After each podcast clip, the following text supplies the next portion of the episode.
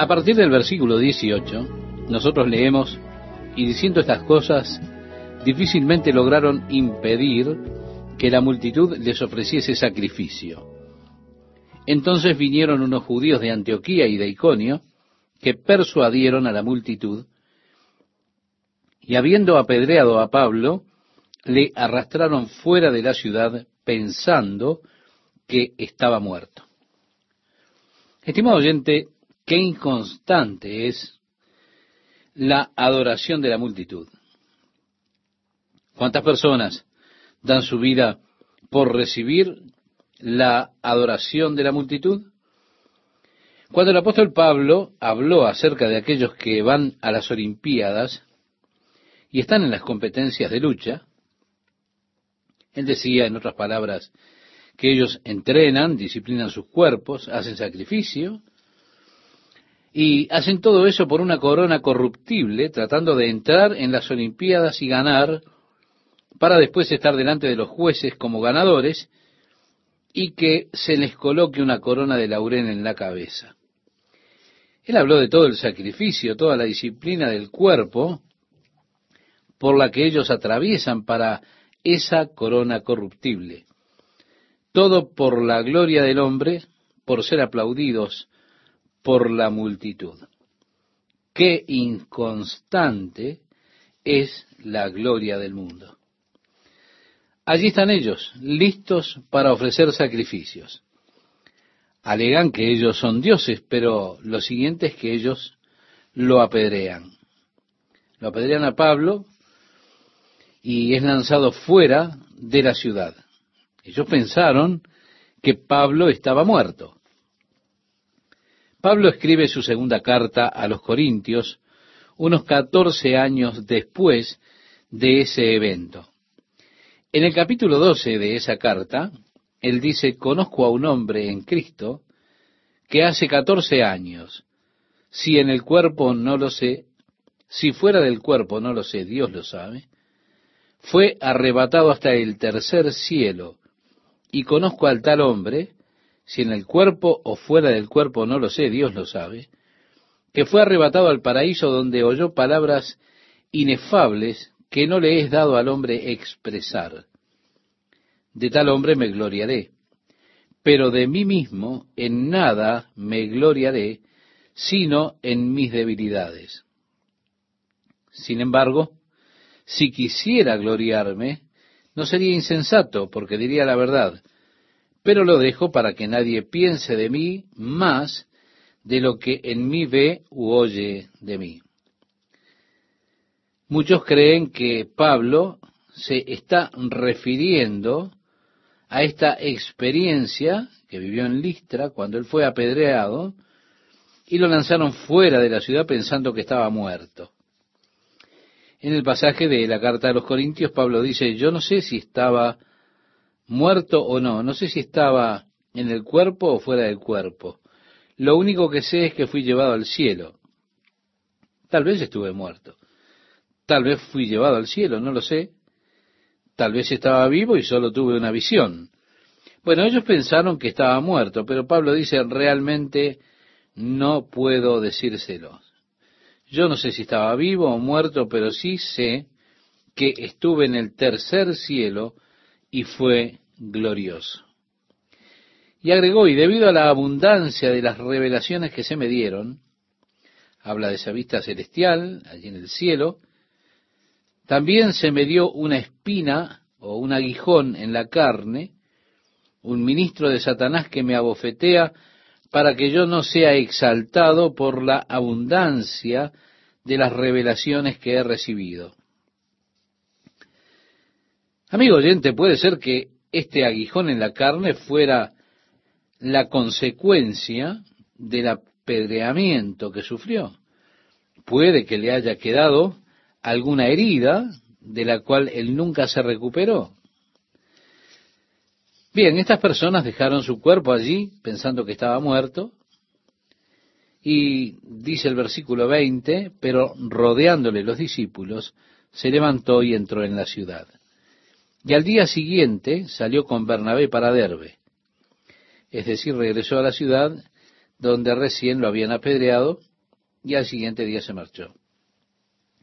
Y después de anunciar el Evangelio a aquella ciudad y de hacer muchos discípulos, volvieron a Listra, a Iconio y a Antioquía, confirmando los ánimos de los discípulos, exhortándoles a que permaneciesen en la fe y diciéndoles, es necesario que a través de muchas tribulaciones entremos en el reino de Dios.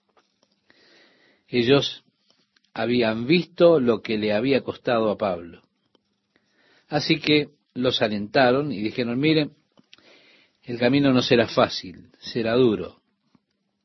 Habrán muchas tribulaciones. Jesús lo había dicho, en este mundo tendréis aflicción. El verso 23 nos dice aquí, constituyeron ancianos en cada iglesia y habiendo orado con ayunos, los encomendaron al Señor en quien habían creído. Fue el primer gran empujón en esta zona de Asia que hoy en día es Turquía. Ellos estaban allí alentándolos a permanecer con el Señor. Pasando luego por Pisidia, vinieron a Panfilia, y habiendo predicado la palabra en Perge, descendieron a Atalía. De allí navegaron a Antioquía, desde donde había sido encomendado a la gracia de Dios para la obra que habían cumplido. Y habiendo llegado y reunido a la iglesia, refirieron cuán grandes cosas había hecho Dios con ellos, y cómo había abierto la puerta de la fe a los gentiles, y se quedaron allí mucho tiempo con los discípulos. De regreso ya en su iglesia de origen, está allí para ministrar, es como aquellos misioneros que se van, después regresan y comparten con nosotros cómo fue que Dios los utilizó en diferentes lugares por todo el mundo. La iglesia de Antioquía era un centro para las misiones mundiales, así como nuestra iglesia se ha vuelto un centro para las misiones mundiales. Siempre es emocionante escuchar lo que Dios está haciendo. Entramos al capítulo 15 y nos dice entonces, algunos que venían de Judea enseñaban a los hermanos, si no os circuncidáis conforme al rito de Moisés, no podéis ser salvos. Lo que estaban haciendo era decirles básicamente que para ser salvos tenían que hacerse judíos. Este era un sentimiento y es un sentimiento muy fuerte que vemos en la iglesia primitiva, el sentimiento más fuerte que había entre los judíos. Los judíos pensaban que la salvación era solamente para los judíos. No creían que aquellos que no eran judíos pudieran ser salvos. Si un gentil quería ser salvo, primero debía convertirse en prosélito, volverse judío, para luego entonces poder ser salvo. En este proceso debían someterse al rito de la circuncisión, debían bautizarse y luego obedecer la ley de Moisés. Ellos creían que esto era necesario para poder ser salvos. El Señor me dio una visión y me dijo que fuera.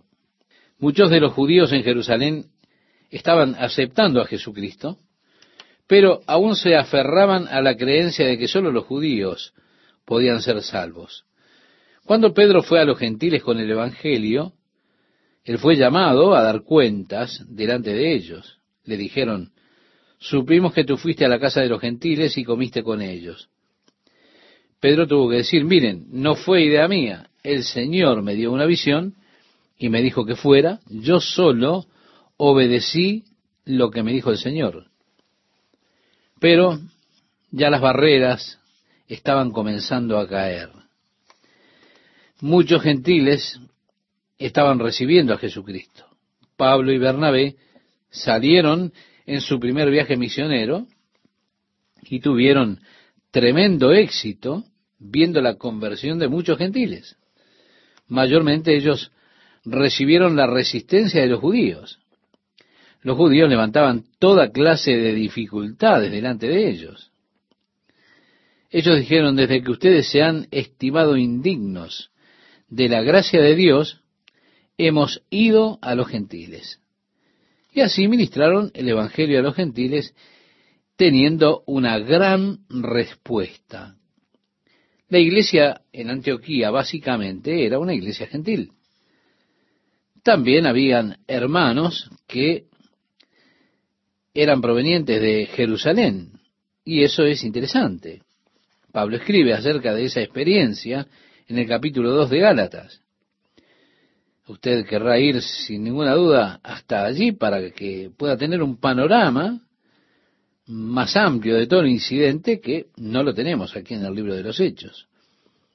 En la carta que Pablo escribe a los Gálatas, en el capítulo 2, dice, después, pasado catorce años, subí otra vez a Jerusalén con Bernabé, llevando también conmigo a Tito, pero subí según una revelación, y para no correr o haber corrido en vano. Expuse en privado a los que tenían cierta reputación el evangelio que predico entre los gentiles. Mas ni aun Tito, que estaba conmigo, con todo y ser griego, fue obligado a circuncidarse. Y esto a pesar de los falsos hermanos introducidos a escondidas, que entraban para espiar nuestra libertad que tenemos en Cristo Jesús, para reducirnos a esclavitud. Es decir, Pablo declara acerca de estas personas que venían a la iglesia, o venían de la iglesia en Jerusalén, pero venían por curiosidad para espiar la libertad que los creyentes gentiles tenían. El propósito que ellos llevaban era cautivarlos, exponerlos en la esclavitud de la ley. El apóstol Pablo dice, a los cuales ni por un momento accedimos a someternos para que la verdad del Evangelio permaneciese. Y, como dice, permaneciese con vosotros. Pero de los que tenían reputación de ser algo, los que hayan sido en otro tiempo, nada me importa, Dios no hace acepción de personas. A mí, pues, los de reputación, nada nuevo me comunicaron. Él habla de los líderes en la iglesia de Jerusalén.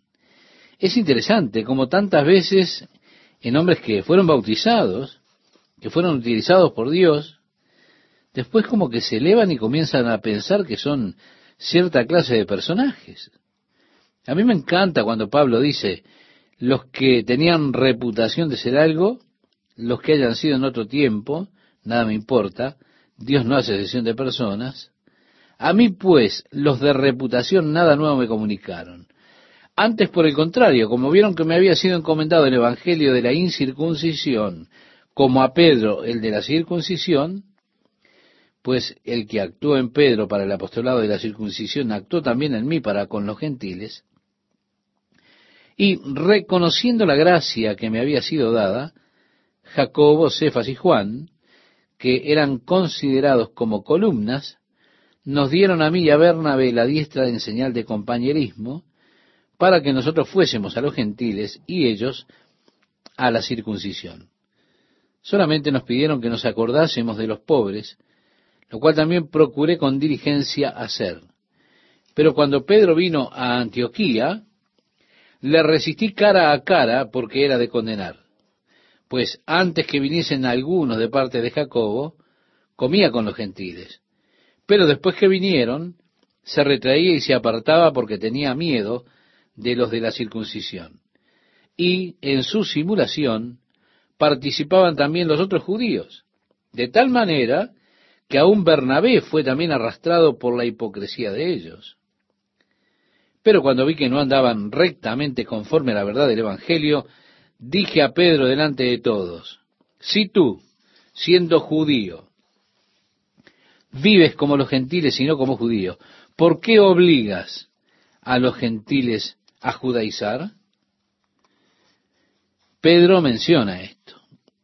Yendo a Jerusalén para establecer el tema que estaba creando división en la iglesia, el tema de qué relación debían tener los creyentes gentiles con la ley de Moisés, o si era necesario hacerse judío para poder ser salvo, la salvación es sólo por medio de la fe o las obras son necesarias.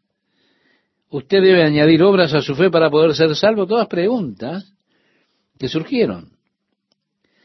Dice, como Pablo y Bernabé tuviesen una discusión y contienda no pequeña con ellos, si fue con estas personas que vinieron de Jerusalén, una gran discusión, se dispuso que subiesen Pablo y Bernabé a Jerusalén y algunos otros de ellos a los apóstoles y a los ancianos para tratar esta cuestión.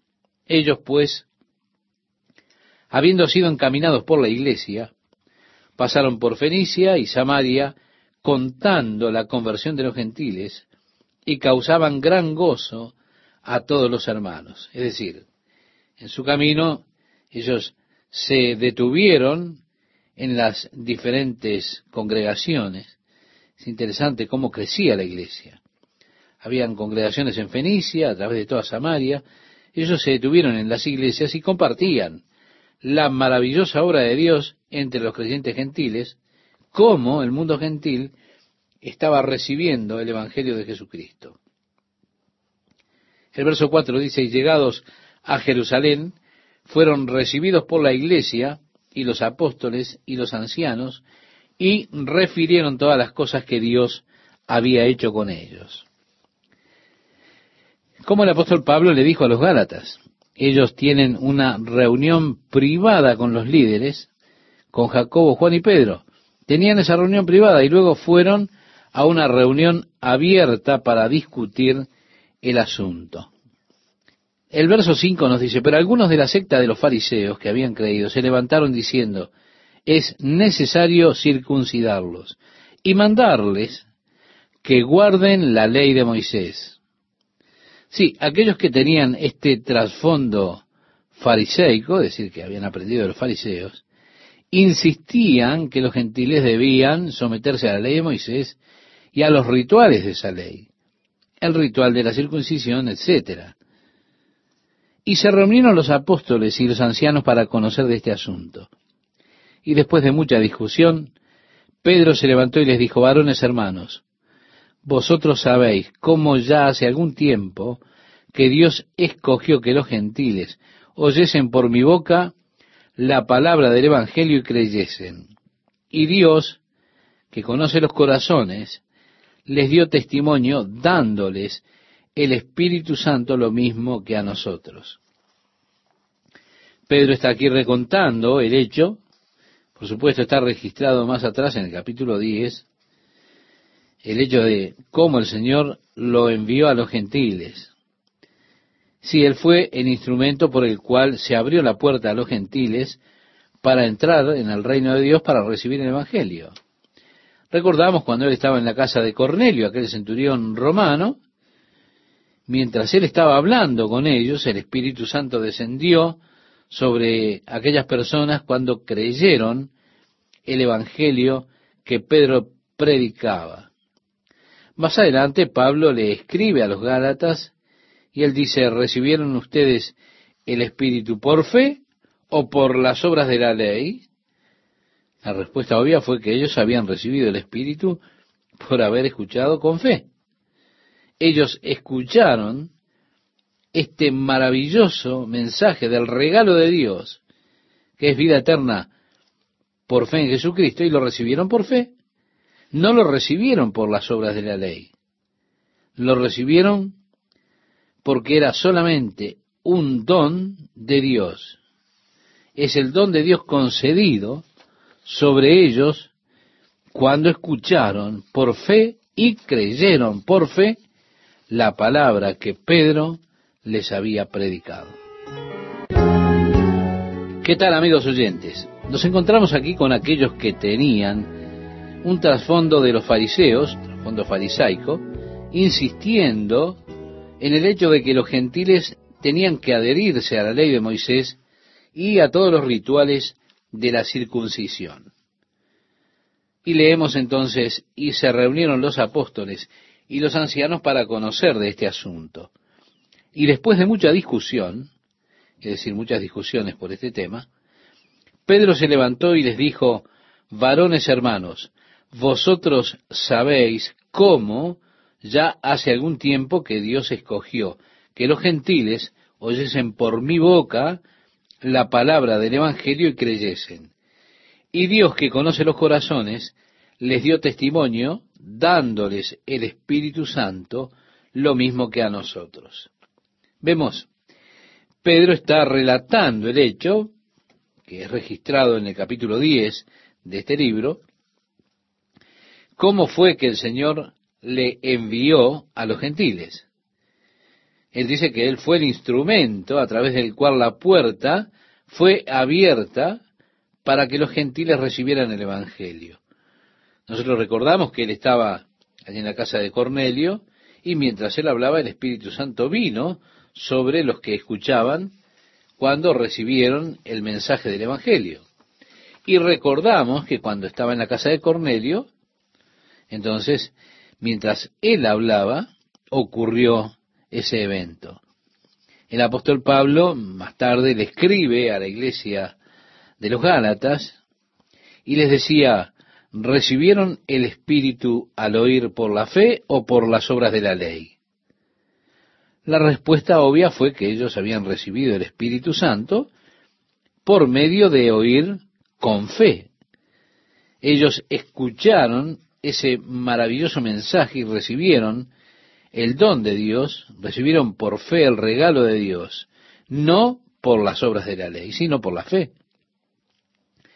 El Espíritu no le fue dado a ellos por haber hecho determinadas obras. No.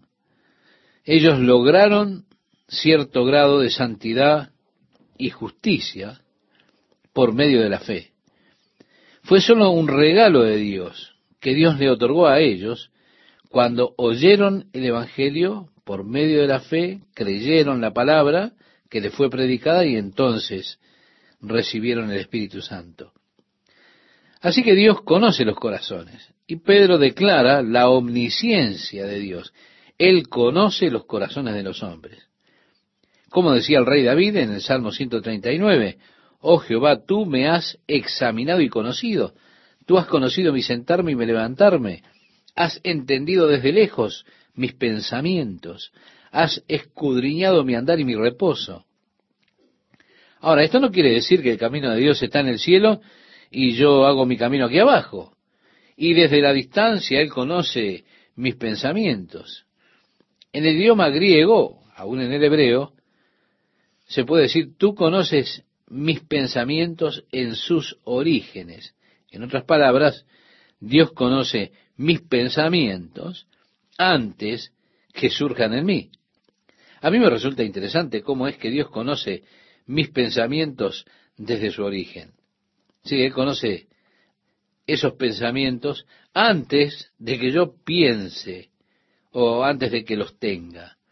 Ahora, un poco después, en la misma discusión, Santiago va un paso más allá cuando dice, conocidas le son todas las cosas desde el principio. Vemos la omnisciencia de Dios surge en estas discusiones. Pedro declara y ninguna diferencia hizo entre nosotros y ellos. Es decir, entre nosotros los judíos y ellos los gentiles, purificando por la fe sus corazones. Los judíos fueron salvos por fe, los gentiles también. Son salvos por la fe.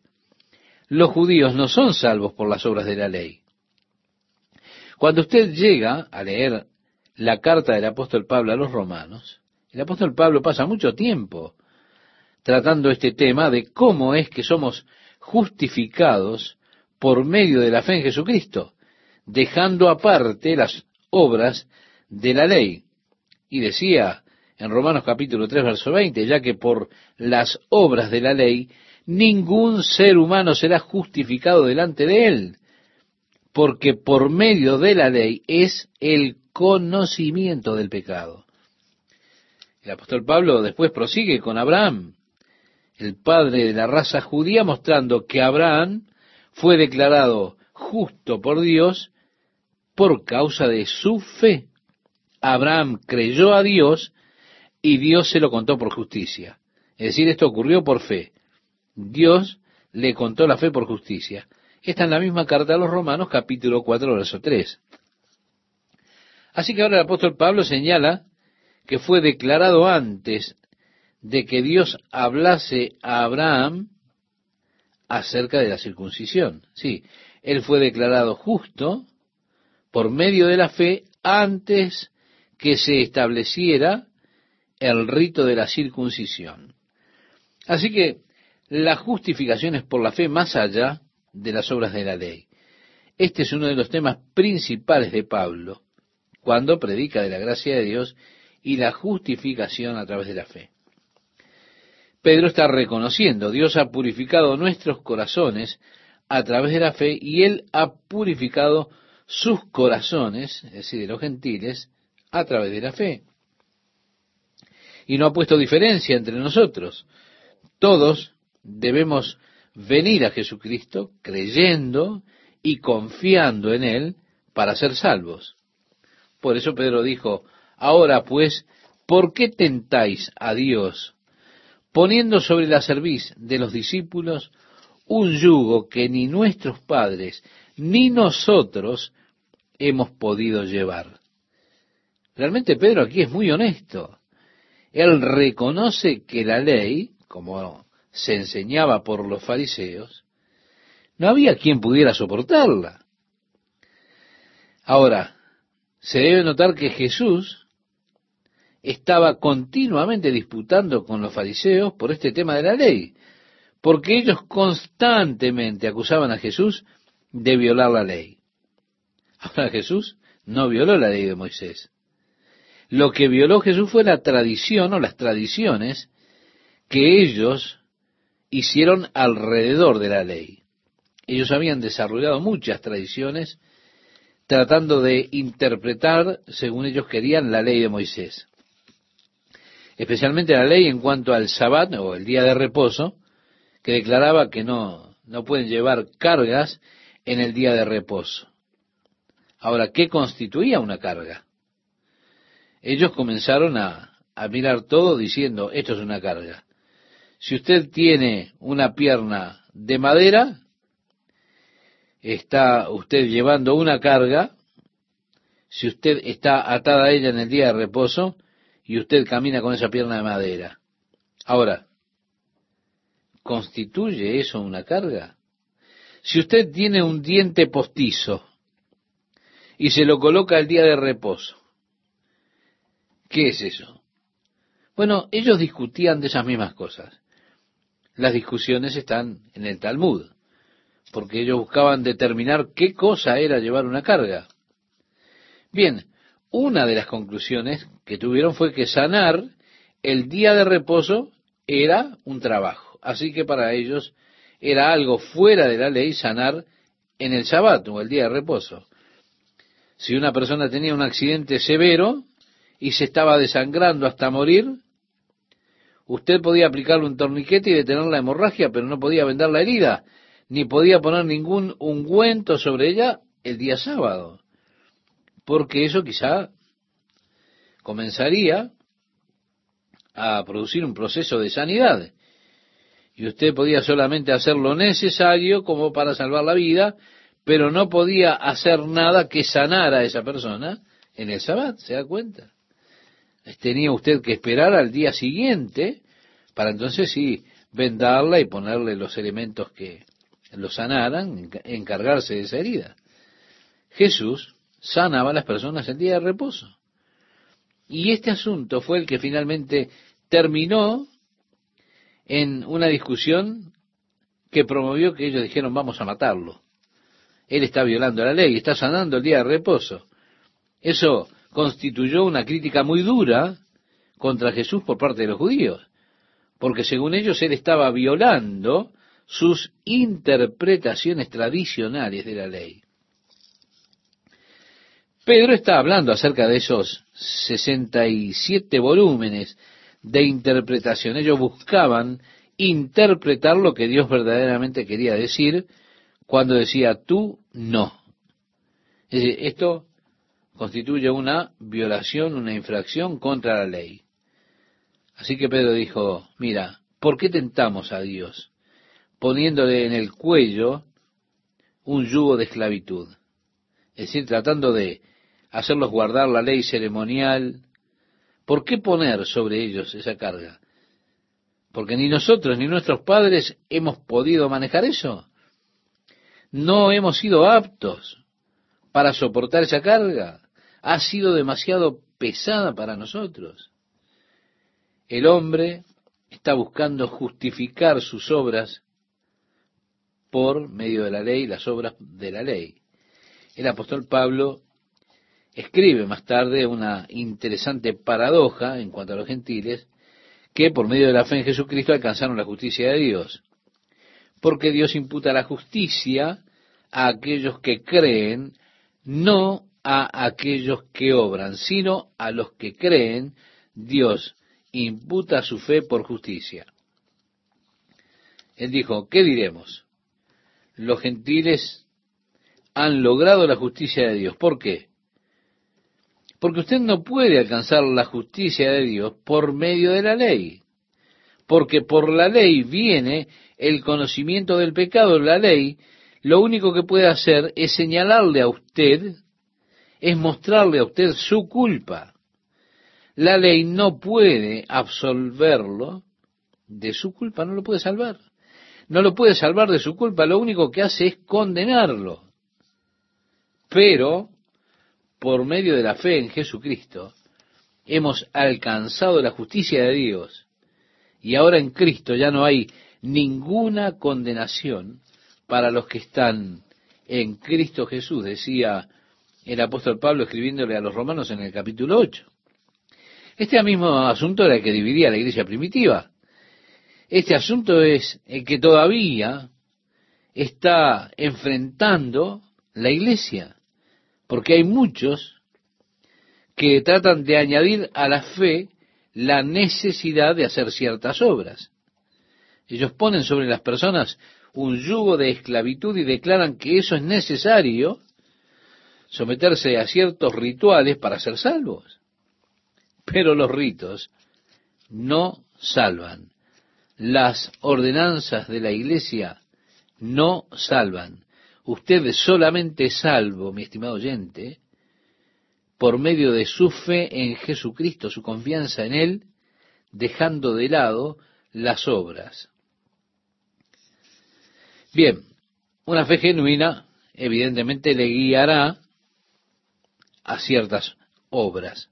Y yo creo verdaderamente entonces mi fe en Jesús, mi sometimiento a Él como mi Señor, traerán aparejada la obediencia a Él en mi corazón, que trabajemos para Él, que lo sirvamos a Dios, pero no es eso lo que me salva, no es una obligación para ganar mi salvación.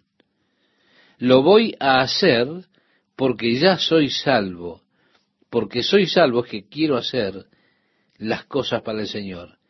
Es porque le amo al Señor que yo deseo agradarle. Así que estoy yendo más allá de la ley en cuanto al servicio a Dios. ¿Se da cuenta? Si usted está haciéndolo por cumplir la ley, entonces usted tratará de buscar conseguir todo por medio de las obras.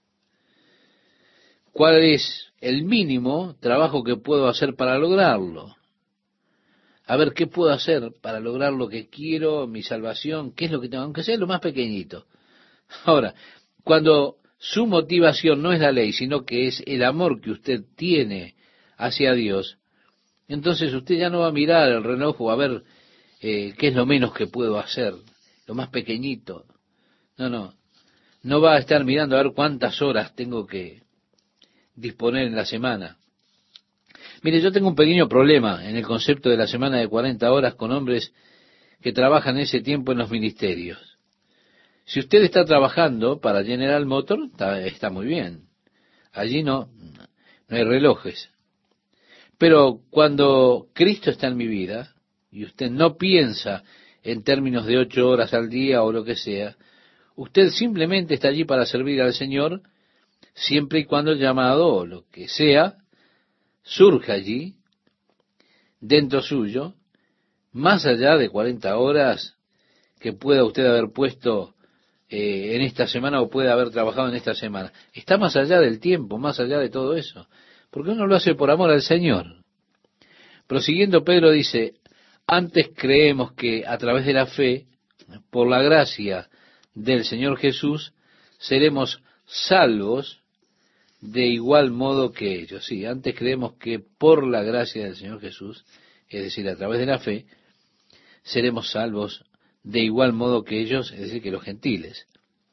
En otras palabras, Él está reconociendo que ellos eran salvos por la fe, eran salvos por la gracia de nuestro Señor Jesucristo. Y así es también como los judíos pueden ser salvos. El apóstol Pablo decía, porque no hay diferencia entre judíos y gentiles. Por cuanto todos, judíos y gentiles, pecaron, están destituidos de la gloria de Dios. Y todos nosotros tenemos necesidad de venir a Cristo creyendo en su sacrificio expiatorio que fue llevado a cabo en la cruz del Calvario por nuestros pecados para ser salvos. Dios en su gracia reconoce nuestra fe, nuestra confianza en su Hijo, y por eso es que Él imputa justicia por esa fe. En el verso 12 leemos entonces, toda la multitud cayó y oyeron a Bernabé y a Pablo que contaban cuán grandes señales y maravillas había hecho Dios por medio de ellos entre los gentiles. Es decir, estuvieron compartiendo las experiencias del primer viaje misionero, cómo Dios había obrado tales milagros entre los gentiles y cómo muchos de los gentiles vinieron a la fe en Jesucristo.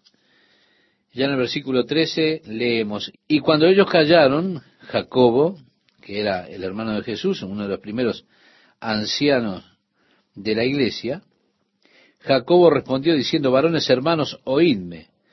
Simón ha contado cómo Dios visitó por primera vez a los gentiles para tomar de ellos pueblo para su nombre. Esto es una frase realmente interesante. Dios, por medio de ellos, entre los gentiles. Qué maravilla, ¿verdad? Existe una escritura que es de lo más interesante en el Evangelio de Lucas, donde Jesús dice que Jerusalén sería hollada de los gentiles hasta que los tiempos de los gentiles sean cumplidos. El apóstol Pablo escribe a los romanos en el capítulo 11 y habla acerca de la plenitud de los gentiles llegando a Dios. En otras palabras, Dios que sabía todas las cosas y Dios que es soberano sobre todas las cosas, ya había profetizado en las Escrituras que los gentiles habrían de recibir el Evangelio, que ellos iban a ser salvos. Pero parece que un cierto número, que Dios, sabiendo todas las cosas, sabría que los gentiles que creerían, que no serían arrogantes eh, como lo eran los judíos, Dios previendo todas las cosas, les habla a los gentiles que habrían de creer y les dice que no seáis arrogantes en cuanto a vosotros mismos, que ha acontecido a Israel endurecimiento en parte hasta que haya entrado la plenitud de los gentiles. Esto está en la carta de el apóstol Pablo a los Romanos, capítulo 11, versículo 25. Luego Dios tratará con el pueblo judío nuevamente, pero esta plenitud de los gentiles es para mí una frase muy interesante. Aquí usted tiene la misma idea, visitar a los gentiles para obtener un pueblo por su nombre o para su nombre. Dios hoy en día está recogiendo de los gentiles un pueblo para su nombre. Personalmente estoy convencido que estamos casi cerca de llenar el cupo. Es cuestión de tiempo nada más para que la plenitud de los gentiles se complete y Dios entonces habrá tomado a su iglesia mientras que Él visite a su pueblo Israel y visite este mundo con juicio, Él habrá tomado la iglesia y se la habrá llevado a los cielos. Y llegará ese momento entonces cuando lleve a la iglesia que tratará nuevamente con la nación judía por un ciclo de siete años más y entonces Jesús regresará con su iglesia a la que se habría llevado antes para establecer el reino de Dios en la tierra. Y nuestras oraciones entonces habrán quedado totalmente contestadas. Esa oración que decimos, venga tu reino, hágase tu voluntad, como en el cielo, así también en la tierra. ¿Se da cuenta? Allí será cumplida totalmente nuestra oración, nuestras oraciones. ¿Qué tal amigas y amigos? ¿Cómo están? En el pasaje que hemos elegido para comenzar este programa dice, y cuando ellos callaron, Jacobo respondió diciendo, varones hermanos, oídme. Simón ha contado cómo Dios visitó por primera vez a los gentiles para tomar de ellos pueblo para su nombre. Como decía en el programa anterior, es una frase que me resulta interesante. Dios visitó por primera vez a los gentiles para tomar de ellos pueblo para su nombre. Luego Jacobo dice, y con esto concuerdan las palabras de los profetas. Como está escrito, después de esto volveré y reedificaré el tabernáculo de David, que está caído, y repararé sus ruinas y lo volveré a levantar. Les está dando una base escritural que la encontramos en el libro del profeta Amós. Esto todavía no se ha completado. Ocurrirá cuando Jesús regrese nuevamente, el reino de Dios, los descendientes de David, el Mesías prometido, él ha de establecer el reino de Dios y también ha de levantar el tabernáculo de David, el cual ha caído. Y dice, reconstruiré nuevamente las ruinas y lo estableceré. El versículo 17 nos dice, para que el resto de los hombres busque al Señor y todos los gentiles sobre los cuales es invocado mi nombre. Sí, vemos que el Evangelio fue traído a los gentiles. Dice el Señor que hace conocer todo esto desde tiempos antiguos. Nosotros podemos mirar, estimado oyente, en Isaías, él declaraba en el capítulo 46, versículos 9 y 10, Yo soy Dios y no hay otro Dios, y nada hay semejante a mí, que anuncio lo por venir desde el principio. Para mí, esta es una de las apologéticas más grandes en cuanto al hecho de probar que la Biblia es palabra de Dios, es precisamente este aspecto profético que tiene la Biblia. Cómo Dios mostró las cosas que iban a suceder mucho después, las mostró mucho antes de que acontecieran. Sí, son maravillosas profecías en las escrituras que prueban justamente lo que declaró Santiago, o Jacobo aquí. Dice el Señor que hace conocer todo esto desde tiempos antiguos. Por lo cual, seguía diciendo, yo juzgo que no se inquiete a los gentiles que se convierten a Dios. Ahora, él no está hablando como el sumo pontífice, no está hablando como la autoridad de la iglesia, claro que no. Él está sugiriendo ahora que ese es el modo en que ellos deben resolver esta disputa, este problema que se levantó en la iglesia en cuanto a qué relación deberían tener los creyentes gentiles con la ley de Moisés. La pregunta es, ¿es necesario que ellos guarden los rituales de la ley para ser salvos? Bueno, la sugerencia fue que no los molestemos a los gentiles que se convierten a Dios, sino que se les escriba que se aparten de las contaminaciones de los ídolos, de fornicación, de ahogado y de sangre. En aquellos días, estimado oyente, la mayor parte de la carne que comían los paganos las llevaban o la llevaban a los templos de sus dioses y allí ofrecían sacrificios. Una parte de esa carne era quemada en los altares a sus dioses, otra parte era retenida por el sacerdote y el resto la guardaban para ellos. Así que con frecuencia la carne que usted compraba en el mercado era carne que se había ofrecido primero a los ídolos. Es decir, se comía carne ofrecida a los ídolos. La idea entonces es derribar esa barrera entre judíos y gentiles para que pudieran comer juntos. Él está sugiriendo que ellos guardaron un poco el sistema kosher de comer, el sistema de los judíos en sus carnes, en la preparación de la carne, que desangraran correctamente la carne, que se apartara esta de la sangre. Eso no es la forma kosher de matar un animal, desangrándolo.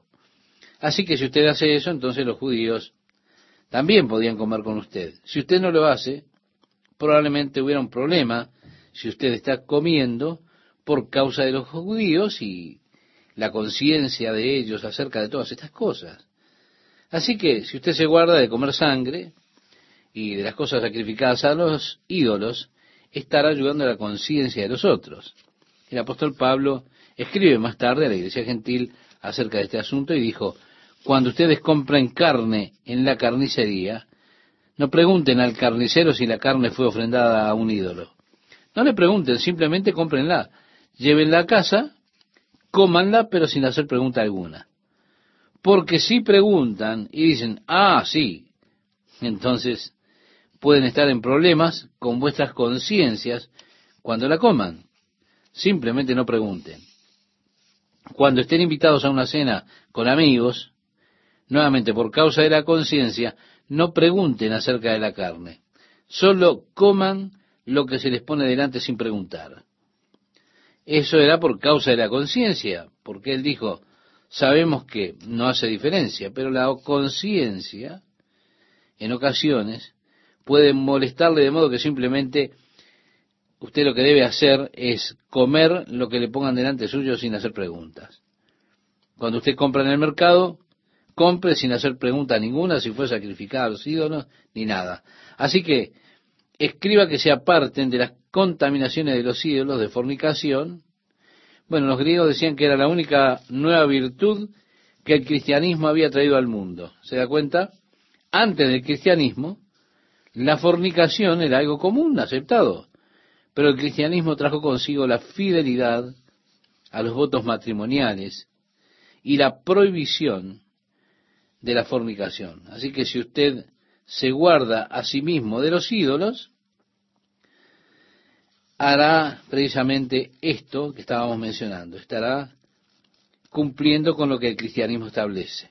También agregó de fornicación de ahogado. Y esto hace referencia a matar y dejar de sangrar como mencionábamos. Claro, si usted estrangula, la sangre queda en la carne. Así que apártese de las cosas o de las de los animales estrangulados y de sangre, dice allí. Esto parece que está cubriendo el mismo asunto. Porque Moisés desde tiempos antiguos tiene en cada ciudad quien lo predique en las sinagogas donde es leído cada día de reposo. Entonces pareció bien a los apóstoles y a los ancianos con toda la iglesia elegir de entre ellos varones y enviarlos a Antioquía con Pablo y Bernabé, a Judas que tenía por sobrenombre Barsabás y a Silas, varones principales entre los hermanos. Vale decir, el apóstol Pablo y Bernabé volvieron y dijeron, bueno, esto es lo que nos dijeron. No tenemos que preocuparnos al respecto, no tenemos que ser circuncidados, no hay que guardar la ley de Moisés. Y bueno, habrían allí quienes dirían, ah, ellos realmente están diciendo esto, pero... Así que sabiamente enviaron a algunos de los líderes de la iglesia de Jerusalén para que llevaran las cartas allí. Así que ellos no podían acusar a Pablo y a Bernabé de falsificar alguna carta o lo que sea. No, no. Porque estos hombres fueron y verbalmente confirmaron lo que la carta decía.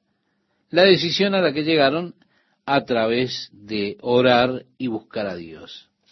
Continúa diciendo el relato y escribir por conducto de ellos, los apóstoles y los ancianos y los hermanos, a los hermanos de entre los gentiles que están en Antioquía, en Siria y en Cilicia, salud. Por cuanto hemos oído que algunos que han salido de nosotros, a los cuales no dimos orden, os han inquietado con palabras perturbando vuestras almas, mandando circuncidaros y guardar la ley, nos ha parecido bien, habiendo llegado a un acuerdo, elegir varones y enviarlos a vosotros con nuestros amados Bernabé y Pablo, hombres que han expuesto su vida por el nombre de nuestro Señor Jesucristo. Así que enviamos a Judas y a Silas, los cuales también de palabra os harán saber lo mismo, porque ha parecido bien al Espíritu Santo y a nosotros no imponeros ninguna carga más que estas cosas necesarias. aquí está el secreto. Hoy toda denominación mayor tiene sus convenciones, después leemos en el periódico las decisiones que se toman anualmente en las convenciones. El tema es, ¿ordenaremos a los que tienen otras inclinaciones en el orden sexual? Muchas de las denominaciones más grandes rivalizan con este tema en el día de hoy. Llegan a las convenciones, se da cuenta, y parece que las convenciones están trayendo más división que unidad, porque verdaderamente el propósito de la iglesia era desarrollar la unidad, este llamado a congregarse en Jerusalén, pero yo quiero que usted note, pareció bien al Espíritu Santo y a nosotros. O yo quisiera que Dios en estas convenciones se congregasen para orar y buscar la voluntad de Dios, que se preguntaran qué es lo que el Espíritu Santo está diciendo acerca de estos asuntos que están siendo debatidos, cuál es el sentir de Dios en estos asuntos, que se pudiera decir y escribir de esas convenciones ha parecido bien al Espíritu Santo y a nosotros. Es decir, así es como nos está guiando el Espíritu de Dios en estos asuntos. Creo que Jacobo, Santiago, cuando está dando su sugerencia, él está ejercitando el don de la palabra de sabiduría, porque como resultado unió a la iglesia en lugar de dividirla. O cómo necesitamos que el Espíritu Santo nos traiga respuestas a las situaciones que son complicadas, que pueden levantarse, que se levantan dentro de la iglesia, las diferencias de opiniones, de ideas sobre determinadas cuestiones, y que estemos buscando la mente del Señor, buscando la sabiduría de Dios, la dirección del Espíritu Santo en esas cosas que traen tanta diferencia.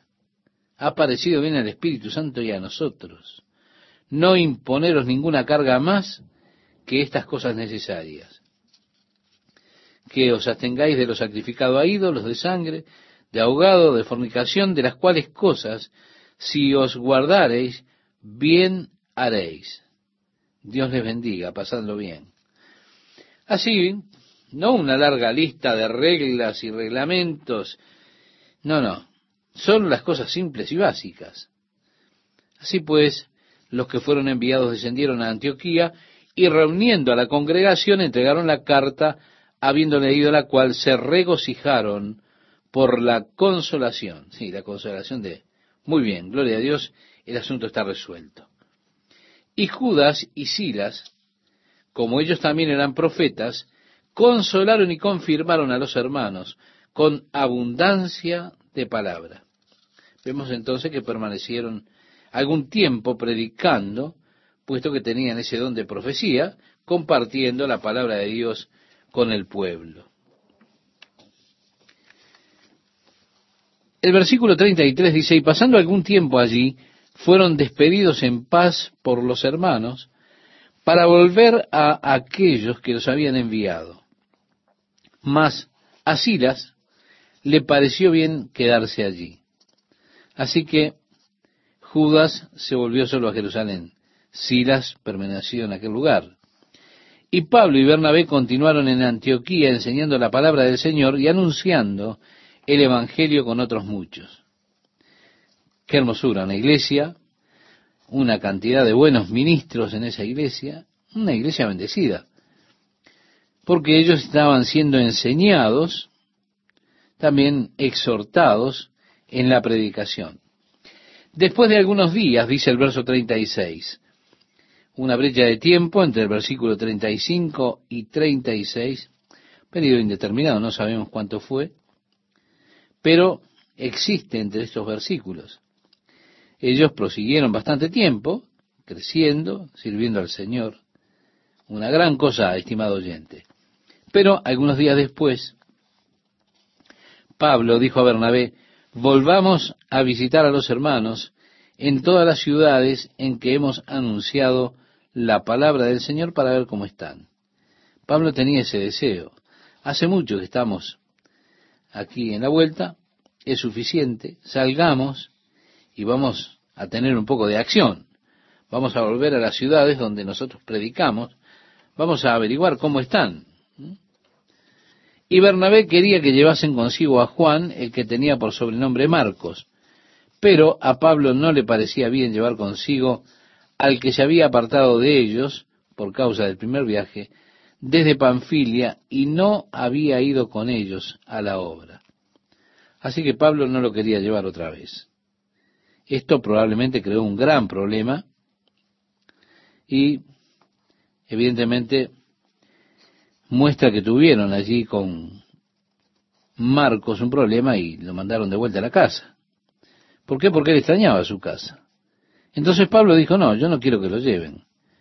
Ahora, lo que ocurre es que Marcos era sobrino de Bernabé y Bernabé insistía que lo llevaran a Juan Marcos. Pablo insistía que no. Así que leemos, y hubo tal desacuerdo entre ellos que se separaron el uno del otro. Estimado oyente, a lo que yo me refiero aquí es que esto fue un tema realmente candente. La contienda no fue pequeña. Ellos dijeron, muy bien, ustedes por su camino y yo por el mío. Bernabé tomando a Marcos, navegó a Chipre y Pablo escogiendo a Silas. Este es el hermano que había venido desde Jerusalén como uno de los líderes de aquella iglesia. Salió encomendado por los hermanos a la gracia del Señor y pasó por Siria y Cilicia, confirmando a las iglesias. Aquí vemos algo interesante. Dos líderes de la iglesia poderosos, Pablo y Bernabé, teniendo una discusión muy grande, que dividió la compañía. Ahora, ¿cómo puede ser que los hombres de Dios no se pongan de acuerdo? ¿Es posible que Dios quisiera formar dos equipos misioneros en lugar de uno?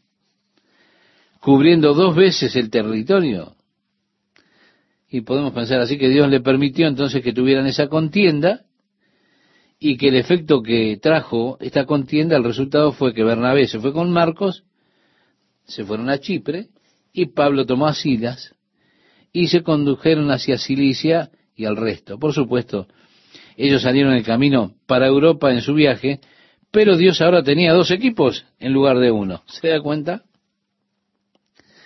Es una forma de mirarlo también. Por lo tanto, el efecto de esto fue beneficial y bueno en lo que a la iglesia concierne, porque se estaba ensanchando todo el esfuerzo para servir a la iglesia, todo el esfuerzo misionero. Es interesante notar que cuando Pablo está en el año final de su vida, le escribe a Timoteo, está en la prisión allá en Roma, ya las cosas no están tan bien, pronto tendrá que sufrir el martirio bajo Nerón. Nerón estaba determinado a perseguir a los cristianos. Ya Pablo en prisión se da cuenta que el tiempo de su partida estaba cercano y le escribe a Timoteo y dijo, la hora de mi partida está cerca. He peleado la buena batalla, he acabado la carrera, es decir, llegué a la meta, he guardado la fe. Pero después le dice a Timoteo, ven pronto y trae a Marcos contigo, porque me es útil para el ministerio. Así que anteriormente Pablo había tenido una discusión tremenda con Bernabé por causa de Marcos, pero ahora lo está llamando a Marcos para que venga por el beneficio que sería para Pablo. También cuando Pablo escribió a Filemón, él le pregunta de aquellos que están con él trayendo sus saludos a Filemón, también menciona a Marcos, como uno de los que estaba allí y envía los saludos.